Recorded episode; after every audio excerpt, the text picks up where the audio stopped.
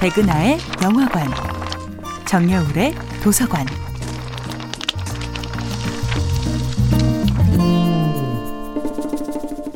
안녕하세요. 여러분과 아름답고 풍요로운 책 이야기를 나누고 있는 작가 정여울입니다. 이번 주에 만나보고 있는 작품은 헨리 데이비드 소로의 시민 불복종입니다. 시민불복종은 소로가 살았던 19세기보다 지금 21세기를 살고 있는 우리 현대인에게 커다란 깨달음을 줍니다.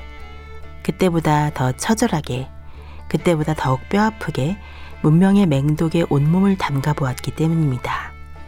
가불관계의 폭력성에 길들어 버린 우리 현대인들은 나 혼자서 무엇을 바꾸겠나, 나 혼자 싸워봐야 뭐 하나라는 패배주의에 젖어 있는 경우가 많습니다. 소로가 다시 태어난다면 그때보다 훨씬 신랄한 논조로 훨씬 분노에 차서 자신이 얼마나 부자인지 모르고 늘 결핍을 주장하는 현대인들에게 일침을 가할 것 같습니다. 오두막 한 채, 검은 빵, 물만으로 이루어진 소박한 삶에서 위대한 사상을 길어올린 소로의 서리발처럼 차가운 일갈이 귓가에 들리는 듯합니다. 우리의 진짜 문제는 궁핍이 아니라 과잉이 아닐까요? 단 하루만이라도 TV를 끄고 인터넷을 멀리하고 스마트폰을 집에 두고 나무가 울창한 숲길을 찾아 떠나보면 어떨까요? 동네 뒷산도 좋고 봄꽃 흐드러진 명산도 좋습니다.